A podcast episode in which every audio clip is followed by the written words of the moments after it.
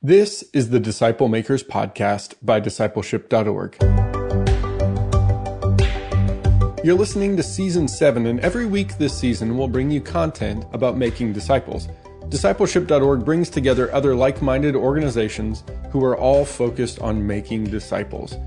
Our goal is to help you become a Jesus style disciple maker. You're about to hear from two speakers, one of whom is Shodankeh Johnson, who has been heavily involved in his country's prayer and fasting movement. Discipleship.org has released a resource in partnership with HIM Publications about prayer and fasting called Revival Starts Here, and it's written by Dave Clayton.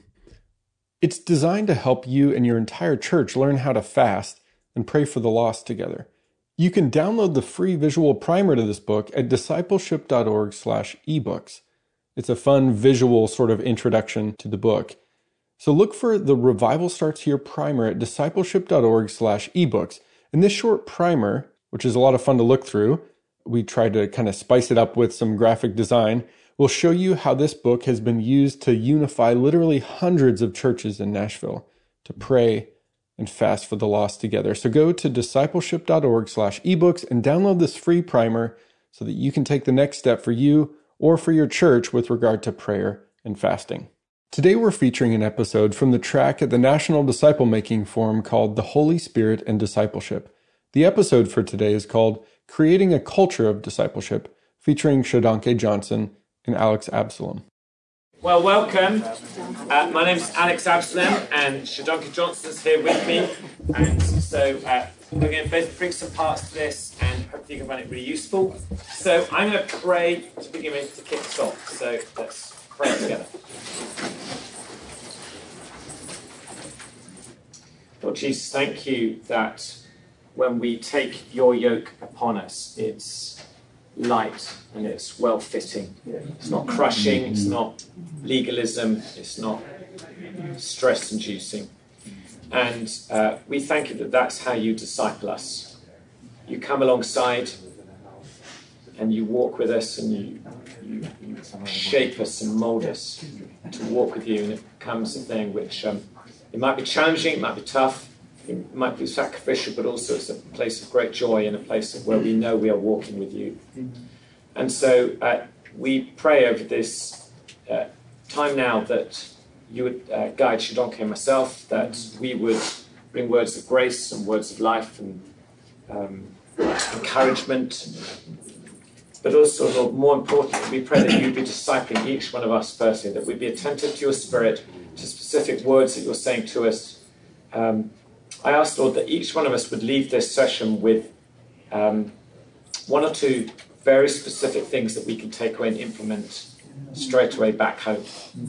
So, Lord, please we do that? We're going to absorb all sorts of things.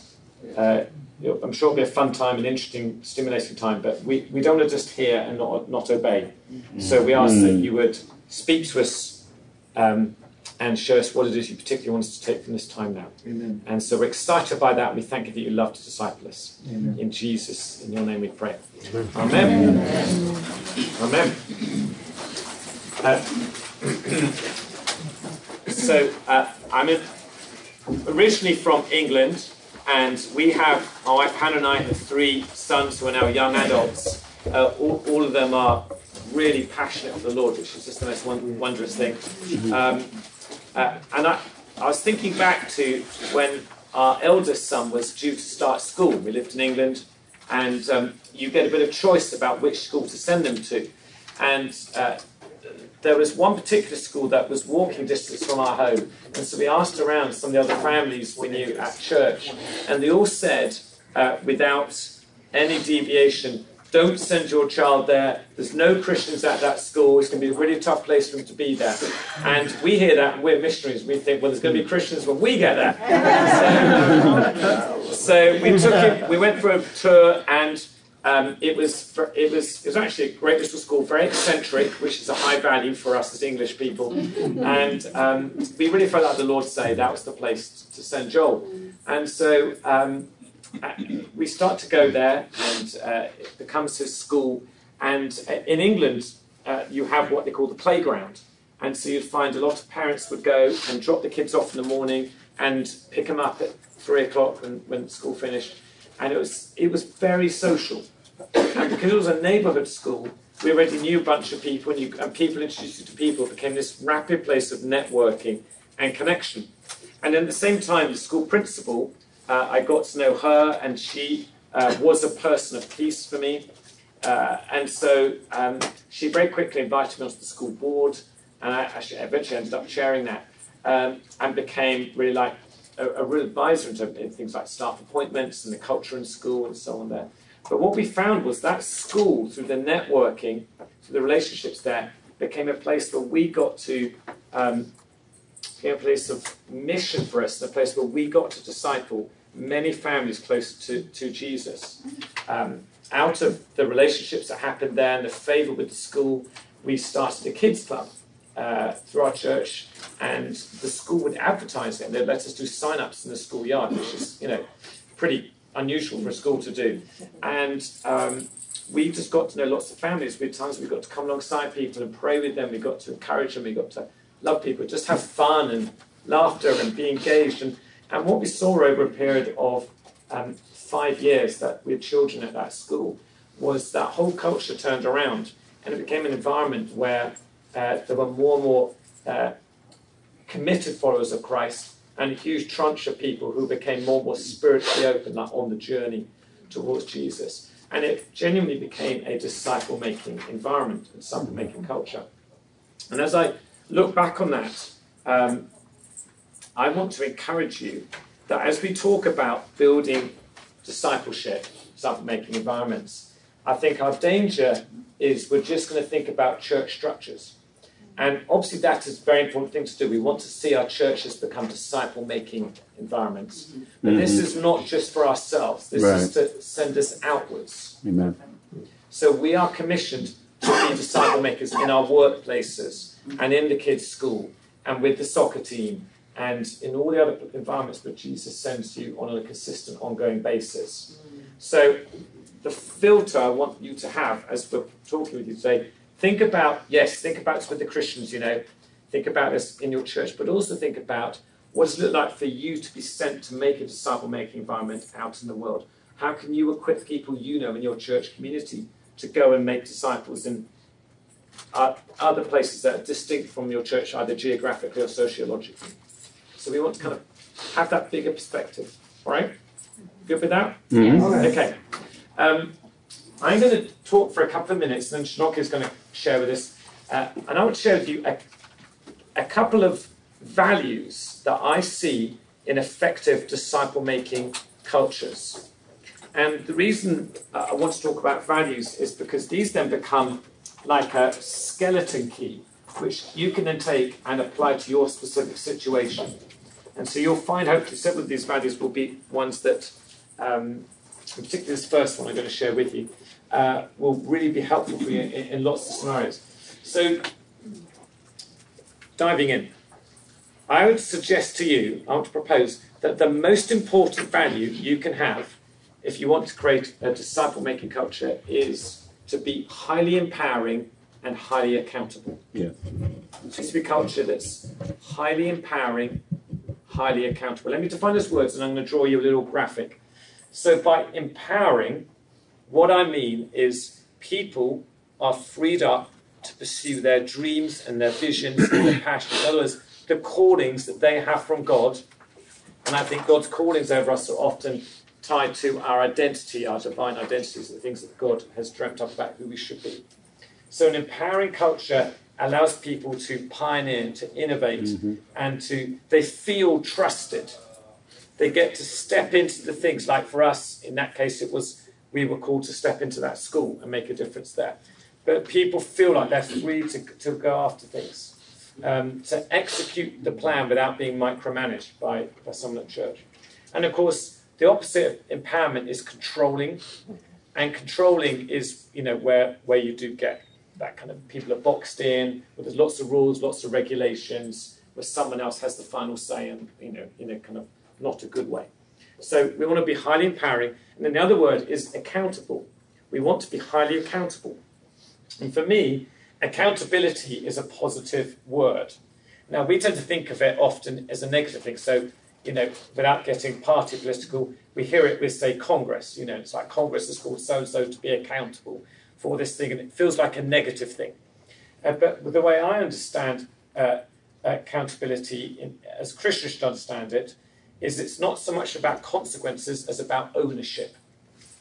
And if we're going to be disciples of Jesus, who in turn make disciples, we need to live lives which are openly accountable. In other words, it's less a I have to do this, it's more I choose to do this. You own your behavior and your actions. You um, seek to be invested in and to invite pe- people, not the whole world, but certain people to speak into you so that you can mature and you can flourish and you can be more effective as a disciple maker of Jesus.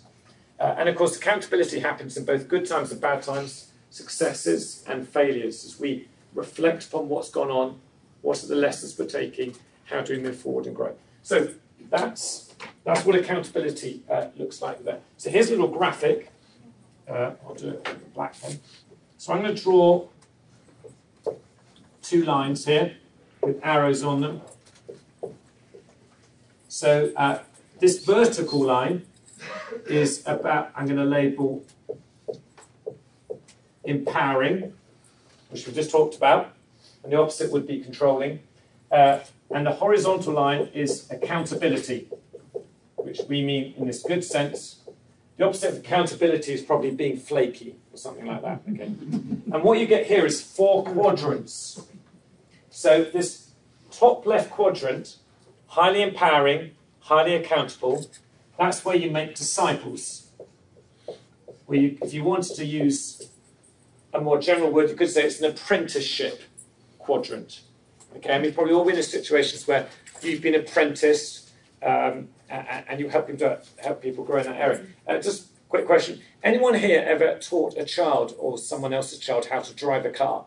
Anyone like to raise a hand? Wasn't it fun?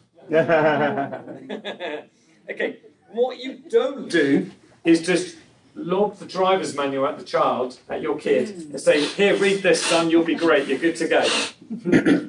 so you have this thing where they are empowered because they have to get behind the wheel at some point, but they are going to be very accountable about how they're going to operate, when and where, and how fast, and all the rest of it. Yeah?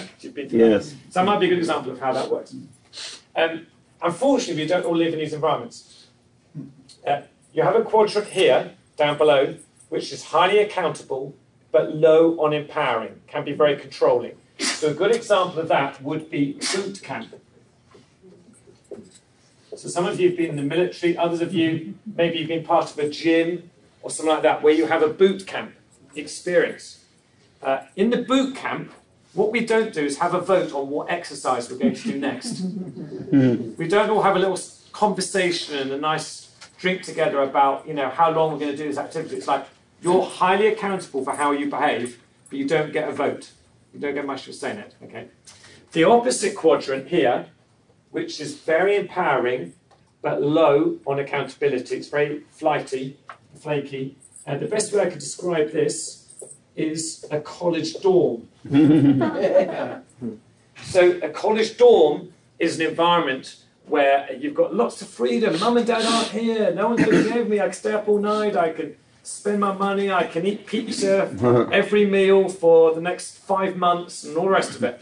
So that's the college dorm environment. Okay? Mm-hmm. Um, and then finally, you have this quadrant of death down here, which is, which is little to no empowerment. It's very controlling. There seems to be no accountability. And the best way I can describe that for you is three letters, and those three letters are D, M, V. where you go to get your driver's license renewed, and it's like the forces of chaos take over. You are sucked into a space time discontinuum, never to emerge again, so it feels. You think, how can they be so incompetent? So that's what that feels like, okay? So let me ask you a quick question. Um, as you look at these four quadrants, what I want you to do is bring to mind how it feels emotionally to be in these four different types of environment. So, what does it feel like to be in a discipleship or an apprenticing, let's use the word apprenticing environment? What does it feel like to be in a, in a space where you're being apprenticed? Free. Okay, so purposeful. I, I won't write that because well, I do it quick. So purposeful. That's a bad pen. Get rid of that. Um, yeah. What other words? Bless. Okay. Purposeful, blessed. Someone said free. Yeah. Safe. Free. Safe. Secure. Secure. Free. Loved. All right. You get the idea there. What does it feel like to be in a boot camp? Controlled. All right. Controlled, painful. Scared. Restricted. So controlled, scared, restricted, Structured. structured, because there's some good words in there as well. Structured, Trained. trained, forced. Force. Okay. What about college dorm? What does it feel like to be in a college dorm? Okay, so fun, Free. fun party, Free. pandemonium. Pandemonium. Sorry, what was that? Pandemonium. Pandemonium. Yes. It, it, yeah, I know, right? Chaos. That's quicker. Chaos. Chaos. It, it can also feel lonely. Yeah, it can feel lonely, dirty, dirty. it is dirty. It is dirty. because it's one of those places where at first it's like the sugar rush, Yeah. Mhm. but you wouldn't want to spend the rest of your life there. Yeah? Because the downsides start to appear as well. And then what does it feel like to be stuck in the DMV? Hopeless. Hopeless. Helpless. Hopeless, helpless. Angry. All right, angry. Miserable. Miserable. Defeated. Yeah. Defeated. Defeated. All right, defeated, fearful, things like that. Doomed. All right, let's apply this now to um, your disciple making culture that you are part of. All right, what I want you to do is look at this picture here and imagine it's a map. And what I want you to do is, if, you, if you've done this on, if you've been writing notes, do it on there, or just in your mind, think. And just think, if you're going to draw, if you're going to put a mark on that map, where is your church or your ministry right now? Where would you, where's the X on the map? Does that make sense? What you might even want to do is put an X with an arrow because um, you're in movement. So uh, just randomly, you might put X here with an arrow to show that, in this case, you're in college dorm, but you, you're feeling like you're heading um, a bit more accountable. So just, I won't get you to process that out, loud, but just think, where would you place yourself right now? Your kind of, your church, your area of responsibility. And by the way, this would be a great processing tool with a leadership team Yes. to do, to think about together. And then the other question I'd ask would be, where are you by nature on that map? Uh, because probably, hopefully not in the DMV, but probably by nature, and, and the way you tell your nature is where do you revert to under stress? All right, when it's difficult. Probably some of you tend to go college dorm because it's like you like to, you want to be popular, you're a bit more free and easy, very empowering, but you're not so good at helping it be accountable. Mhm. Others of you, under stress, you go sergeant major, boot camp, you're giving out the instructions, you're low on fun, but you kind of, it goes task driven. And probably, well, uh, almost certainly, you're going to be one of those two by nature. So being aware of what your tendency is actually was going to help you with your disciple making. All right? Because you're going to be aware both of what your culture is as a church, it might not be the same as your personal culture, and also what you tend to do as a disciple maker. Mm. And, and therefore, out of that, you can then start to strategize well, what do I need to do to grow? Or what does our church need to improve on? So, for instance, to use the, the icon I put here, if you go, our church is, where I put this X, so it's, our culture in disciple making is quite college dormy. So we're pretty empowering, but we're not great at accountability. The disciplines you have to then take on are well, what's our structure going to be to help people be accountable and to grow?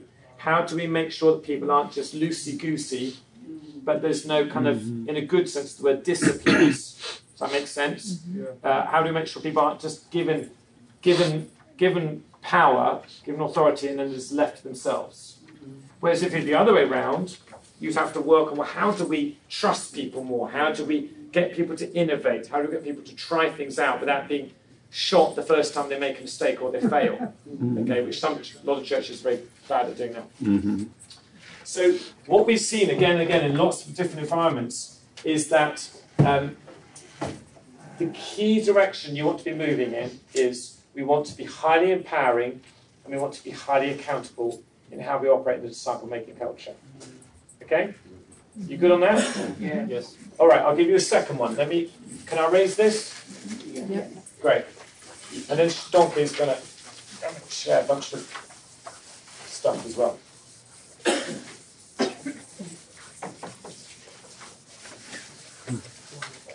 All right, second image I'm going to give you. Um, if you want to create a disciple making culture, uh, the thing that I want to encourage you to do is this it's around, you need to become a centered, set church or community. So this comes from um, some sociology of different sets, how, how groups connect together. And there's three different um, categories that we have here. So the first thing you have is what they call a bounded set. And in a bounded set, uh, the way it works is you have, I just draw a big circle, and um, this is the boundary. And it's a binary system. Either you are in or you are out. So a good example would be a country club. It's no good me packing the kids into the car, we get our swimming gear, it's a hot summer's day, rolling up the gate of the country club and saying, Can we come and swim? And they're going to go, Are you a member, sir? And I say, No, but I'm a really nice person. they're not going to let me in. All right? That's a bounded set environment. And so what happens is people come along and they try and get in. Can I come and use your place? No, you get bounced off. Uh, others float around on the outside just jealous. But eventually someone will manage to get in and they become a member of this thing. But then once you're on the inside, there's no real direction, you just float around in that space. Uh, many churches, I would suggest most churches, operate a bounded set mentality. Most churches, the reason they fail at disciple making is for them, the world is about in, who is in and who is out. Mm-hmm. And they invest most of their energy on policing the boundary. Mm-hmm. So let's think about what those boundaries look like. Hmm. Who can suggest to me what a typical boundary would be in a bounded set church? You have to uh, uh, set of doctrinal beliefs. and- Okay, so doctrinal beliefs might be one. So not to say bad things intrinsically, but it might be, do you believe what we believe? What might be another thing? Vocabulary. Okay, let's go one at a time. We'll go, yes. A budget, the church budget. Budget, yeah, okay, yeah. Money is a big driver in church decisions. Vocabulary. Christianese. Christianese, yeah. Um, anyone heard, anyone heard of church membership? okay, and of course the problem with membership is that membership has its privileges. privileges. And the way we often run church membership is it's like frequent flyer miles. The longer I've been here, the more money I've contributed, the better the seats I should get on this plane. Mm. I should be getting more upgrades because don't you know, I've been a member here for 26 years. You should listen to my voice louder than these pesky new people, these families with their badly behaved children. Listen to me. I should be in business class by now. Don't you know how much money I've tied to this church? Some of you are getting flashbacks, aren't you? I can take it. and that's because we've set up the system like this. Whereas instead, what membership should be about in the church, if you're going to use that language, um, is which is not in the Bible, by the way. But anyway, that's a different Right. conversation. Um, but I would suggest the longer you are in a church, the fewer privileges you have. The more you are expected to serve, the less status you get in the sense that the world understands status. That's what it means to walk with Christ. So here's an alternative that comes. Some people then say the alternative is what they call fuzzy set. In a fuzzy set, uh, what you do is you kind of go all hippie and you say, we're not going to be set, we're just going to hang out and be New Testament and oh, kumbaya, it's awesome, everyone's getting on, it's just, oh, we just love each other. We just love each other, brother. We're a New Testament church, which is, which is great for a while, but then eventually two people are going to clash together and there's going to be this almighty explosion. Hmm. And when the explosion happens, everyone scatters. And the problem with the fuzzy set model is it doesn't work over a sustained period of time. We're not designed to operate with no structure. We're not amoeba. All right, so it doesn't work. So this leads us to the third option, which I want to propose as the way to go. And um, the third option is centered set. So a centered set is one which has something, set of values, or in our case, a person, at the center.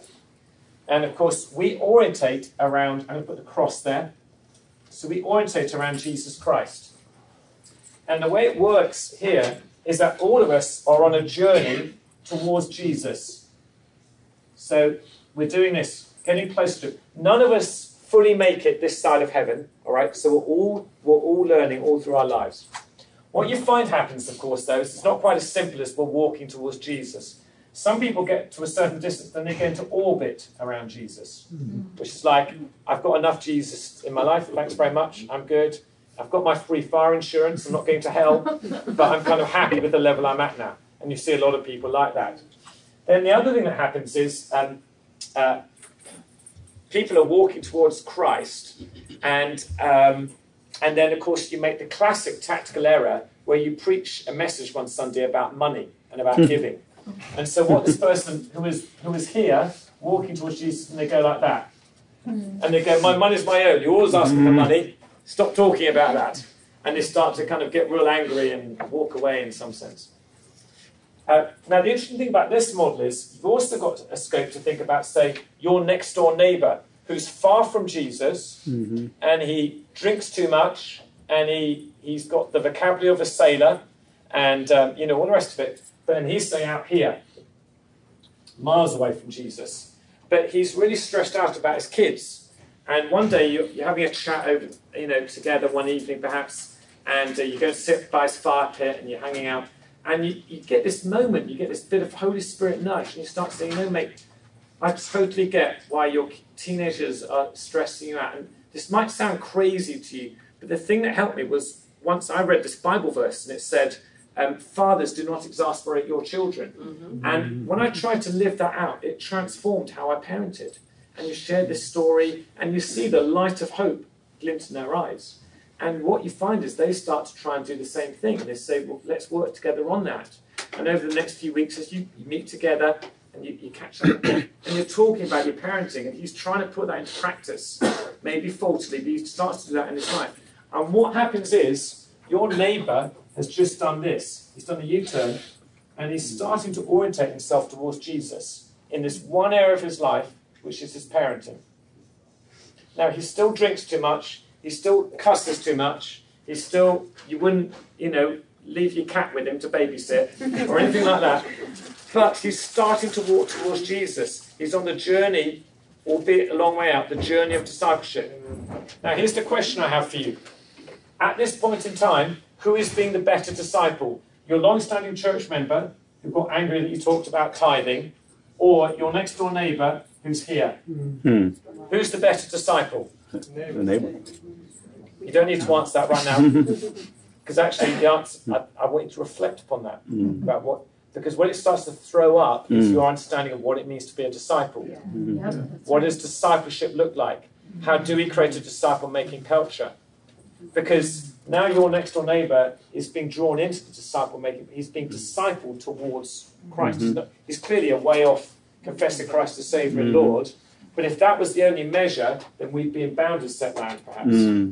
Because this guy up here, the, the money guy, he's definitely confessed Christ as Saviour and Lord, but. Jesus is not Lord of everything in his life. hmm Oh, everything but. And I think what we've done as the church, well, what we need to do as the church, is we need to orientate more towards a centered set mindset. Because if we're truly going to go and make disciples in a world that's far from Christ, a post Christendom culture, we know, don't forget, our culture is less and less Christendom.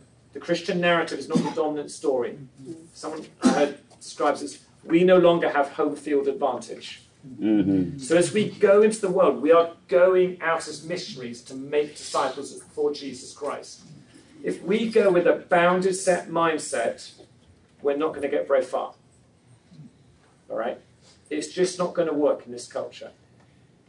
Uh, we need to go with a centered set view, which is saying we're inviting people to say, hey, come walk with me as I learn from Jesus. I'm not the perfect dad or the perfect guy with money or the perfect employer, whatever the deal is, but I'm learning from Jesus. Let's learn together. Imitate me as I imitate Christ. Someone should write that down. It should be in the Bible. All right? That's what we're called to do. Now, just to nuance this, and then I'm going to stop this donkey coming. You know, there's- I still believe in church leadership. You know, you might have a dotted circle here which says, here's the parameters for leadership in church, because First Timothy talks about that in Titus. But I would draw it as a dotted not a permanent thing, because I think you're only a leader as long as you lead. You're only an elder as long as you elder. So it's, a, it's a functional thing. It's not a, it's not a status thing. Um, but the mindset is what I'm trying to get across to you. The most effective people we've seen at making disciples have that centered set, invitational mindset. I, I would want to propose that's what Paul has had. Um, it's, it's like we're inviting people to join us together as we orientate, as we walk towards the Lord Jesus Christ and all that He's about. Okay, I can stop there. Donkey is going to come and share some insights from his. Thank you. Thanks, man. Um, just to pick up from where Alex um, stopped, I want us to know that cons- the tradition can be stronger than the constitution. Mm. The culture, sorry, can be stronger than the constitution. Culture is very important. And um, this might be very tough, but um, at times, because we all, we are all take this journey together. Uh, my candid opinion is that as I look at what is happening to the church today, especially in um, in the West. I'm a theologian. I also studied, but I'm telling you, as I examine most of the seminaries and the theological schools, they really added to the problem. Mhm. They really added to the problem. Some of the results we have today is because of the things that they taught in the schools Mhm. as I have examined most of the, the curriculums and spoken, I've spoken in a lot of seminaries and universities, and you see that most of these guys that went through the universities were told, I mean, as far as the power of the Holy Spirit is concerned, it, it stopped long ago with Jesus. Mm. And a lot of people have been trained with that mindset. So they come out and they run churches, that's what they pass on. The power of God is watered down. And so when they come out, that's what they give out. So we clearly see that a culture has been built, and that culture is now affecting the church culture. And I believe strongly, I mean, there's place for seminaries, there's still a place for theological schools, but I've challenged people, professors, that we need to look at the curriculum again. Some things need to change if we have to see a growth, a spiritual growth. And we will have to take back what has been stolen from us by the enemy. Mm. It's very important. You know, it's really, really important. There- There are things that need to take the center page. The word. I've seen people go to the graduate master's first degree. They never open the Bible. Mm. Never open the Bible. And then they graduate with masters in theology, masters in missiology. And they come out to, to be pastors or leaders. You can't give what you don't have. That's right. So I, I want us, it's, it's tough, but that is the truth. We have to look at that keenly. There's still a place for all of these things. But I honestly believe we need to re examine some of the things that we pass on. It's very important. Um, as we look at the issue of um, culture, it's very important that what we are trying to do is not just a different system, it's just it's just a different definition of success. It's a different definition of success. It's not a system. We'll define it differently. For example, in our movement, we don't define success by the size of the church you have. We don't define success, you know, by the, we don't define by your education. All of those are good. But our definition of success is that we say, we only say we are successful when disciples are making disciples, leaders are raising leaders, churches are planting churches, small groups are multiplying small groups, intercessors raising intercessors. When we do this on a daily basis and it becomes part and parcel of our lifestyle, then we say we are successful. So, in other words, when we move from that place of doing something daily, then we can say we are successful. It's not just the one time because I did it one time. No. So that is how we define success, and that is what that's what has been built into our culture. And so it is very important. It's, it's it is it, it just a different definition of success and a strategy to get there. Two primary things that we try to do that is very important. If we are leaders, we create, we spread, and we guide culture. For every disciple maker, what you are trying to do, it is very important that you are trying to create, you are trying to spread, you are trying to guide the culture. If you're a disciple maker, if we are going to have this as a movement, that's what we do. We create, mm-hmm. but we also spread, but we also guide the culture. That it continues. That's why Jesus, you know, it's very interesting. Jesus said, You're either with me or you're against me. when he told Peter, he wanted to wash the feet of Peter, Peter said no. You know, we know why Peter said no. You look at the background, Peter knew exactly. He was playing the role, Jesus was trying to play the role of the least slave. Because based on that culture, it was really the role of the least slave to wash feet. And Peter said, No. But Jesus said, If you I can't wash your feet, you are not part of me. You are not part of this culture. Peter was very wise. He said, Not only my feet, but wash my whole body. because he was saying, I am in. I want to be part of this. Mm-hmm. It's very important to me. It's very important to me. I also want us to know that if we are going to, as we build the culture, part of the culture is to multiply leaders. You touch today and you expand later. Multiply leaders. As a culture, you touch today and you expand later. Later. That means you engage somebody, touch that person with Christ. Don't worry about expansion. Expansion will come later if you really invest in this life.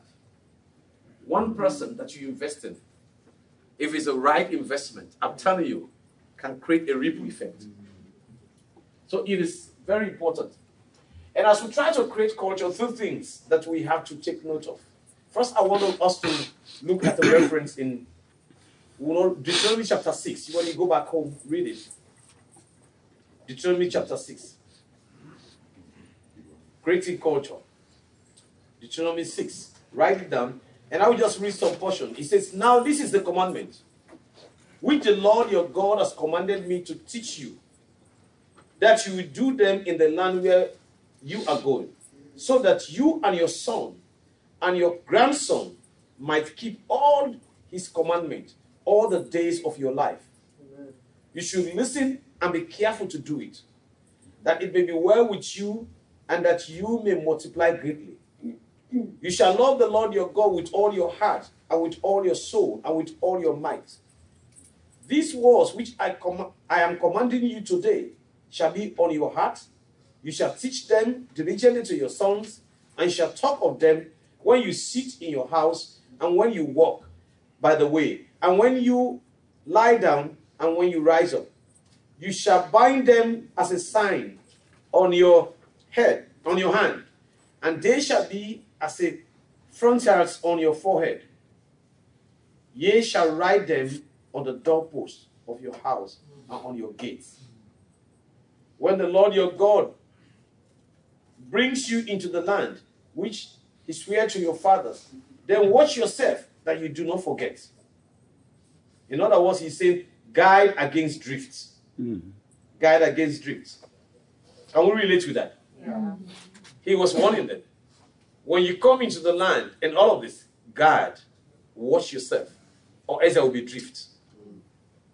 Because when you begin to see other cultures rise up and you don't take time, you will drift. And I think we know where we are today. The Lord who brought you out of the house of slavery, you shall fear only the Lord your God, and you shall worship him. You shall not follow any other gods of the people who surround you. This is what we call the Shema statement. This Shema statement is all about culture. God was trying to create a culture for the people as they entered into the promised land. And He told them to be careful because there will be other cultures there. Mm-hmm. And they had to guard themselves against those cultures. You know, it's a saying for us that are believers in Christ Jesus. We should create a discipleship making culture. There are other cultures around us, but this is a culture that we are supposed to create. And if people understand that culture, what they do is that we try to help the others, as he was saying, come and follow Jesus. We bring the discipleship culture to them so that they will come and understand Jesus. It is important also for us to know that culture affects everything, and it is the only platform for permanent change. Culture affects everything, and it is the only platform for permanent change. Culture affects everything. Most of the things people do is because of culture. That's why they do it. And so, if we create a disciple making culture, then that's going to affect the lives of the people. You know, as we try to create culture, we move from duty, from duty, it become a habit, a lifestyle, and then a culture. So it starts from duty,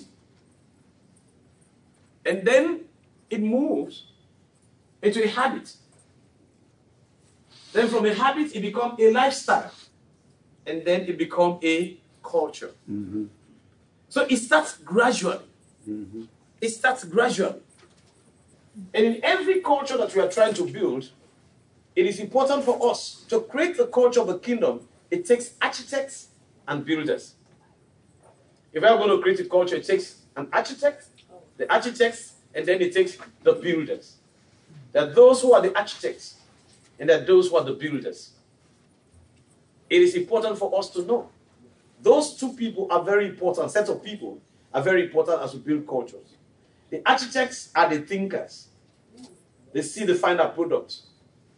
They devise the strategy. If you can't see it, you can't build it. That's right. If you can't see it, you can't build it. They are the thinkers. The architects are the thinkers. It is very important. They think about it every day. And once they are thinking about it, that is going to help us. They see the final product and devise a strategy. Paul was, was part of that. You know, most of the things we see that affected, you know, he was an architect. Mm-hmm. Jesus is the master architect. He laid mm-hmm. everything out for us. He played both roles. He also built. But it's important that in the church, as he was talking about leadership, you know, the, the leaders can be the architect. You know, they see it. My job in the movement is that I see it. Hmm. And I'm trying to design it so that others will run it. And I live it. I plant churches. I still take communities. I see I'm involved in discipling people. That's what all my busy schedule, I still disciple. And you know, I'm involved in the process. I see it. We lay strategies of towns and villages, tribes that have still not been reached with the gospel.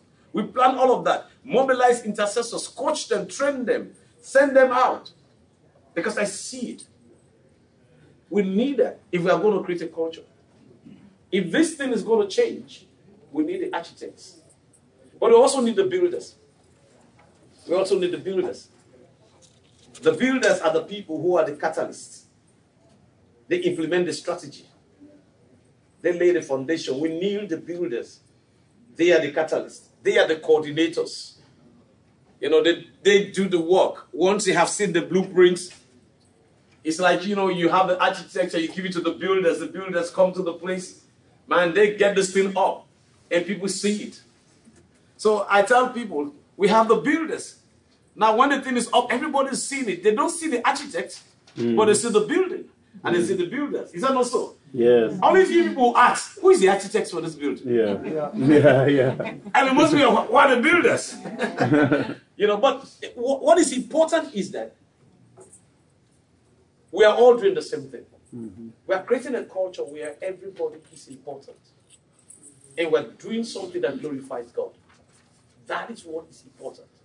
That's the kind of culture we create. Honestly, in my culture, a lot of people will come and they're asking for me. They have had my name. Some of them have never seen me. So I I enjoy the fun. I have other leaders who are really big, well built than me. So you actually in African context, if you are well built, most times they say he's the leader. it's very easy. They will not even ask.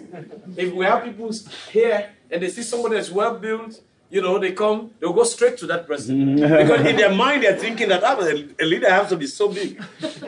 and so because I'm small, I, I was even smaller than this. We go to many places and the people will come and they'll go straight to my big disciples and they begin to talk to them. You know, I'm there, I enjoy the fun. And then I have seen people come and say, they go straight to them. Some people ask me, please, I, I want to talk to Mr. Johnson. And I said, really, you want to talk? Yes. I said, yes. Do you have a message for him? He said, yes, I have a message. I said, "Mm, I don't think he's around. Can I? I want to take the message. and they will give me all the message. He said, and then they will tell me, please make sure you tell him when he come back. I said, okay, I will tell him. now, because we are building a culture, a discipleship making culture, where we should be completely invisible. And let God be visible. Because it's not about us, it's about Him. Completely. So a lot of people, it has happened over and over again. That is a kind of culture. That's the culture that Jesus built. You hardly know who was really Jesus among the disciples. Because even when Judas came to betray him, he had to kiss him so that the people would know. Amen. So we build in disciples, If we want to build a culture, it has to be a culture where it's not about. I mean, we we believe in structures. We have leaders, but without the leaders, our job is to serve and be completely invisible. We say high impact, low visibility. High impact, low visibility. We do the work, we reach out, but we're invisible. One day, you know, there are times I just use the Okada, like the motorbike. It's taxi where we stay, you know, they use it as taxi. So one day I was using a, a motorbike and I told, normally I take them for one hour or two hours so that I create relationship. By that, I create relationship. After two hours, I create relationship and we become friends and that become the platform to start discipleship. So this guy, I took him on a motor, he took me on a motorbike and I said, I'm going to Mount Pleasant. The area where I stay is called Mount Pleasant. I said, I'm going to Mount Pleasant. I gave it that name. You know, I just gave it Mount Pleasant. They said, okay, it's Mount Pleasant. Nobody argued with me. and so I said, I'm going to Mount Pleasant. The moment I said Mount Pleasant, the guy said, are you going to Pastor Johnson? I said, yes, I'm going to Pastor Johnson. and I asked him, do you know him? He said, I know him very well.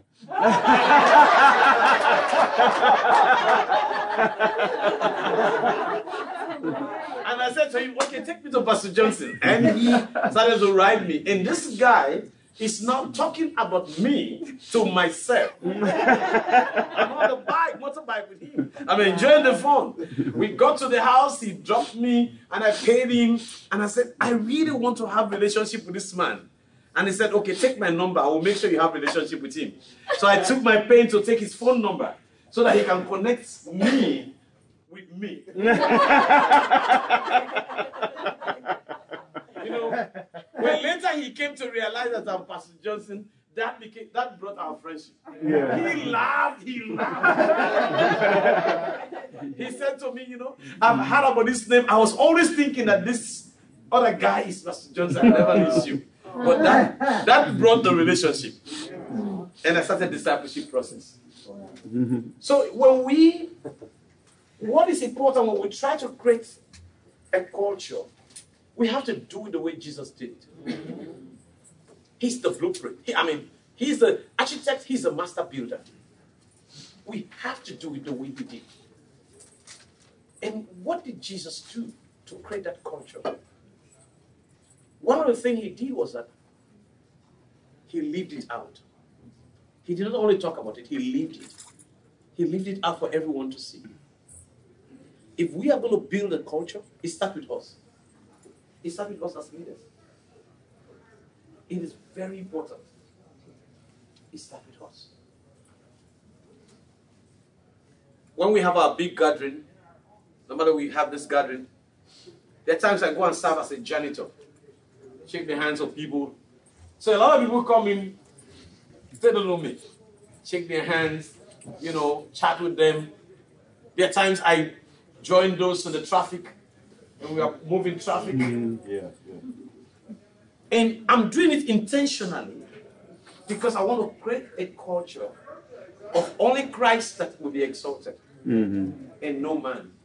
Mm-hmm. There are times I sit at the back seat. I enter into some of the churches we planted when they have their gathering. I will just go and sit at the back seat. We worship and I go back out. Later on, when I tell the pastors I was in that gathering, they said, But we did not see you. It is not important. Mm. The thing we have told them is that as long as the Holy Spirit is there, His word is there, Christ is there, mm-hmm. I am not important. Mm-hmm. I am not important. So try to be invisible. But also, if we're going to create a culture, we are going to create a culture, if we're going to use the style of Jesus, then we are going to stand on the teaching of Jesus. Hmm. What he taught. What are the things he taught? He said the greatest is love. We will not make a discipleship culture to be sustainable and that will replicate if we don't build around the teachings of Jesus. Mm-hmm. Let's put aside our theologies and our philosophies that we know. Let our doctrines take the back bumper. Let his teaching, his word, be the main thing. The word of Jesus. Let it be the main thing. You know, it's interesting. We, we in our movement, we discipline people. We very, those that have visited, they see and they, they laugh. We discipline people. But even when you do something wrong, of course, we talk to you first, over and again. If you don't work, we call you and we all sit down and we have passages, depending on what you've done. And we tell you, read the passage, you read it, and we'll ask you, we do DBS. Summarize that passage. Mm-hmm. What do you understand from that passage? How can you obey that passage? Mm-hmm. If you were in my position as leader, what will you do? Mm. Mm. And some of them will say, I think I will discipline the person. And I say, Is it wrong if you are disciplined? They said, No. The scripture said it. It is the word. And we don't discipline people to become enemies. We love them. We mm-hmm. still hang out together. We go and eat together. Mm-hmm. We jog together. Because all we want to do, we want to help them to be better at what God has called them to mm-hmm. do. So His word, His word is important. But not only His word, the way He did it, the way Jesus did it, the way He did it. You know, Jesus had what I call tough love. He looked at Peter, his best friend. He said, Get behind me, you Satan. Mm-hmm. That is tough love. But he loved him. But this is the same guy. He told him, You know, Peter, the enemy has really asked permission that he will shift you like a wheat. He said, Well, I prayed for you. Mm. But you know, Peter, when you are converted, strengthen your own brethren. Do the same. And he told Peter, Peter, before the cock crows, you are going to deny me three times. Hmm. This is my own theology. I know Peter looked at Jesus and said, You don't know how I love you. Hmm. I will not deny you. Everybody will run away, but I, Peter, I'll be here. Jesus said, Peter, before the cock crows tomorrow, you deny me three times. Hmm. Peter said, I know you are the Messiah, but this one you've missed it. I don't think you, you really got this one. You missed it because you don't know Peter. and when the time came, I believe this is just, you know, as I look at scripture, there are times, you know, God is a God of humor. And the first time Peter denied, when they said, Peter, you are one of them, he denied. I know Jesus looked at him. And then Peter said, It's mine, but Jesus, you told me three times. I've only done it once. You know, and, and, and then it happened the second time, and he said, You said three times. Well, it's only, I've only done it twice. But when the third time came, Jesus looked at Peter, and Peter wept. Mm-hmm. In other words, Peter was saying, You are really Lord and God. You know the end before the beginning, and the beginning before the end. He went out. But this is the same Peter on the day of Pentecost. He stood up and he spoke, and 3,000 souls were added to the church. That's Jesus' style. That's Jesus' style of discipleship to build a kingdom. If we were in the position where our assistant pastor denies us in the public, bet me he will not preach in that church for a very long time. But Jesus' style is that he gave another chance to Peter. If we are building a culture, raising disciples, there should be a room that they will fall, they will make mistakes. Mm-hmm. One of the times that I was arrested, they arrested me, three of my pastors, three of my leaders. We were in a small office. The military guys came with their trucks, pushed the door, went in, arrested three of us because they did not know me.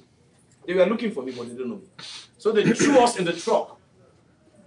And we- they took us to the headquarters. There was a 40 feet container there. And my guys were crying. They were crying like babies. So I said to myself, these guys continue to cry, they will weaken my faith. so I told the guys, who are you looking for? I said, you looking for Pastor Johnson? They said, yes. We are looking, who is Pastor Johnson? And I put up my hand. And I said, these guys, I even don't know them. They only came to visit me. and so they released them. They said, come on, leave this place. And they ran for their life. they did not even look back, thinking that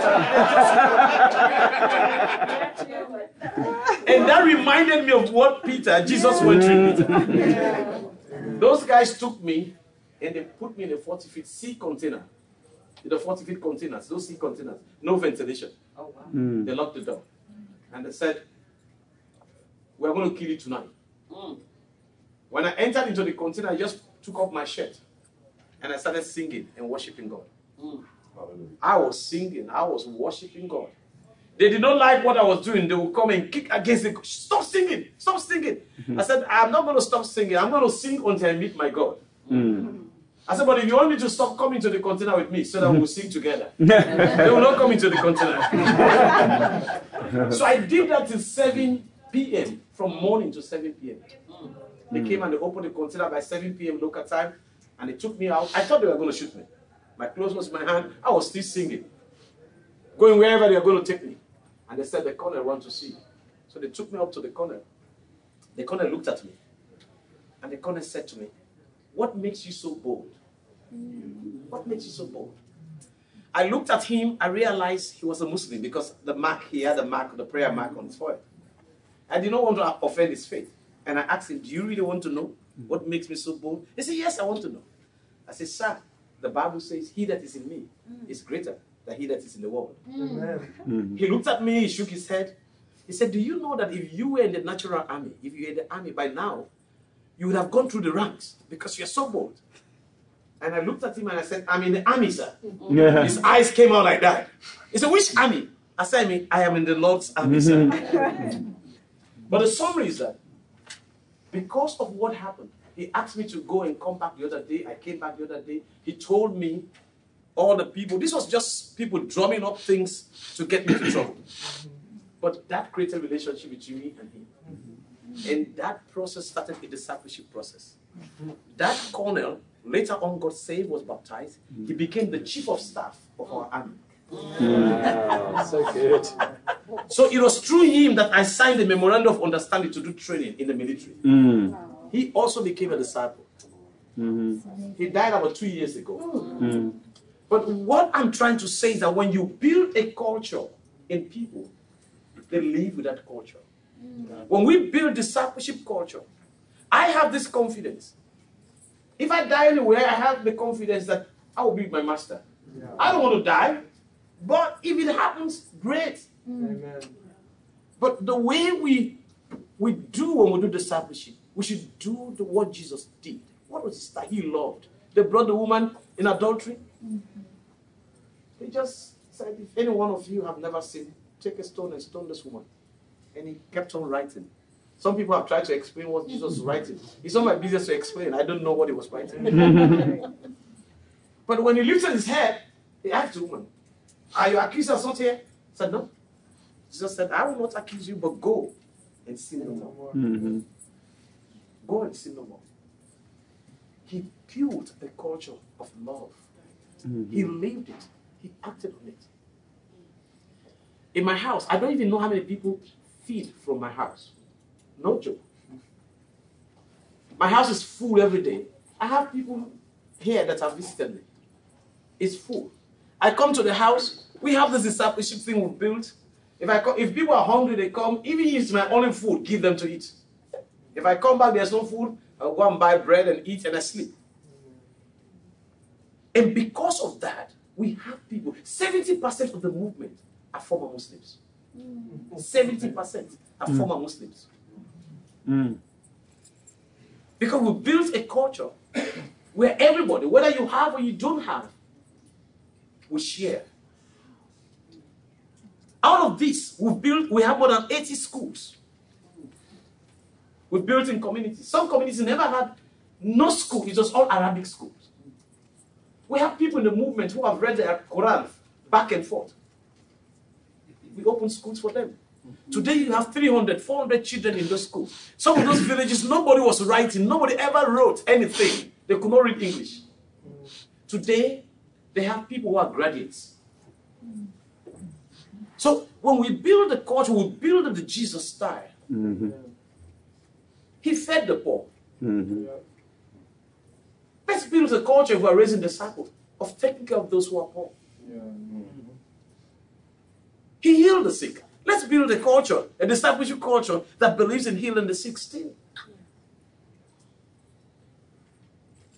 He was so humble. He built a culture, he was so humble that he stoop low to wash the feet of his disciples. Let's build the same culture. Let's build the same culture. The Shema statement is all about culture.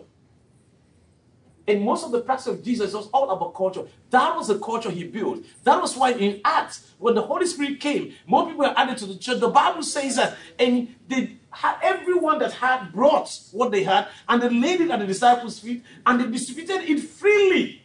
And the, those that did not have, and those that had, there was no difference. It was a culture. And that became the culture of the early church. Until another culture came in. When we build a culture around the style of Jesus, what he did, I'm telling you, people cannot resist it. People cannot resist it. Very recently, we had this radical Muslim who was always against the church, doing things against the church. He was condemning us, criticizing us. He, he, he traveled. So his wife was driving with his family and they had an accident, a very bad accident. We happened to be there. We were going for a prayer mobilization.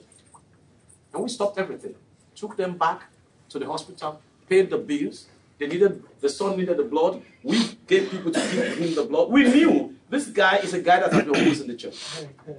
He was out of town. We did everything. We paid all the bills. When he came back and they told him, he went to my office. All he could do, he just burst out crying. He said, You have shown to us that you are more righteous than me.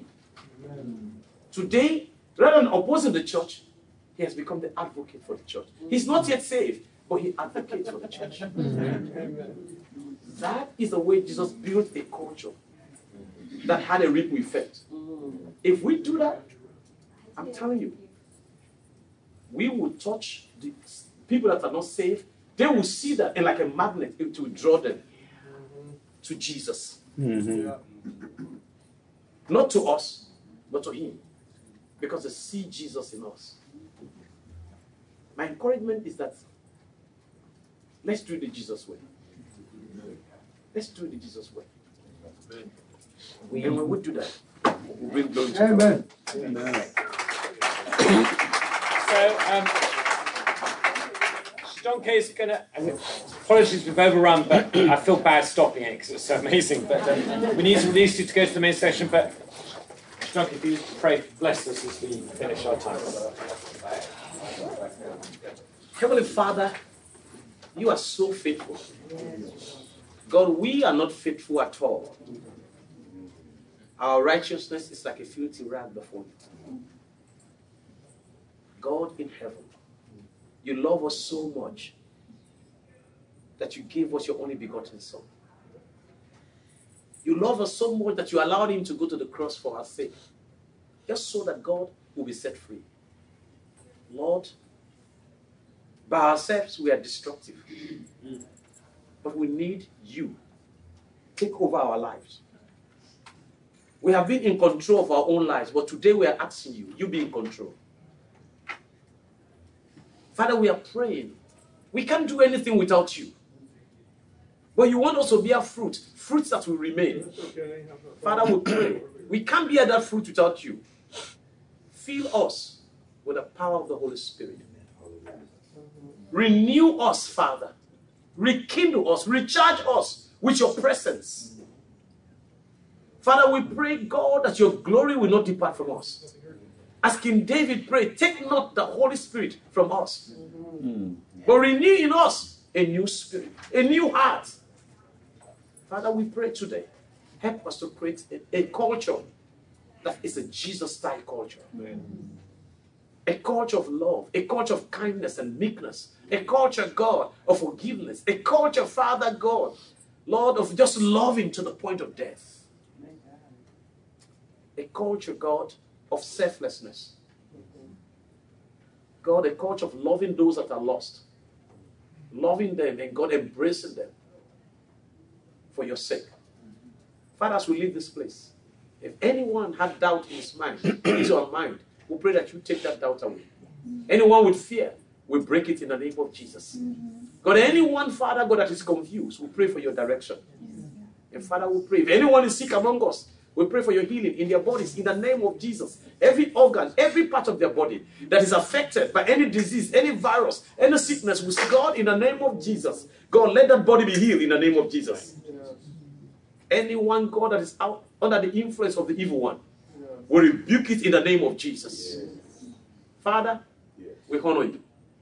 We glorify you. We promise you, Father, in all that we do, we will never touch your glory. We will never touch your glory. Let all glory go to you, Father. all honor and all praise. Bless us. Use us as an instrument of change.